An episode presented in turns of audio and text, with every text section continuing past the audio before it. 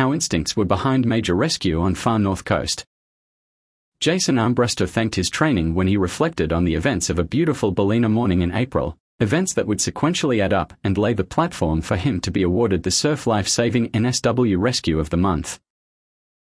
However, he conceded that, while training gives you the tools to know what is required in difficult situations, in the heat of the moment, you need your instincts to guide you as well. It started as a day like any other in his tenure as a volunteer at Ballina Lighthouse and Lismore Surf Life Saving Club. "I was enjoying my iced coffee as I usually do," Jason chuckled. Everything was pretty normal, even the yacht coming in on the horizon.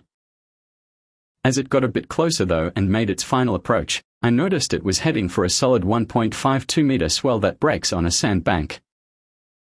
I just thought straight up, well, this is going to be interesting. It was around nine a m on the thirteenth of April, and Jason jumped in his car and drove down to the Ballina Marine Rescue Tower at the Richmond River northern breakwall to watch it unfold. "I was barely there two or three minutes and he had already gotten into a bit of strife," Jason said. "He made it over the first couple of waves but lost a lot of momentum, then the third wave got the boat pretty much side on and a man was thrown over the side by the impact. It was very strong, the mast of the yacht hit the water. While the initial impact was fierce, Jason was relieved to see the man had his life jacket on and had begun swimming towards the shore.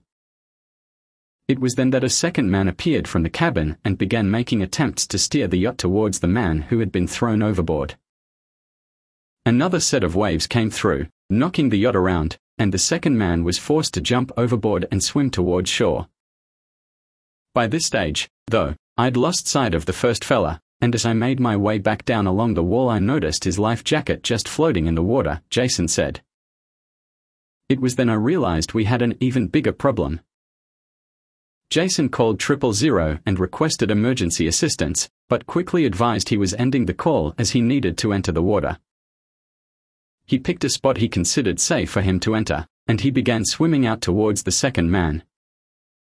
Reaching him, the second man, a fifteen-year-old, had caught up to the first, an older gentleman who by this stage was struggling and looked gravely ill.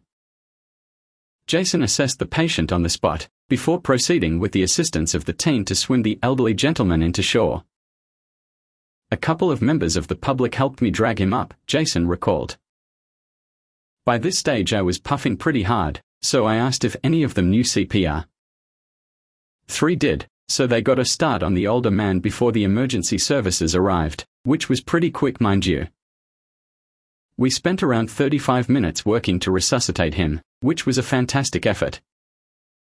While the outcome wasn't ideal and the older man sadly could not be revived, Jason's quick thinking, calm demeanor and decade of experience ensured there were not multiple lives lost. The training just dropped in. I didn't hesitate. I didn't think twice," he said.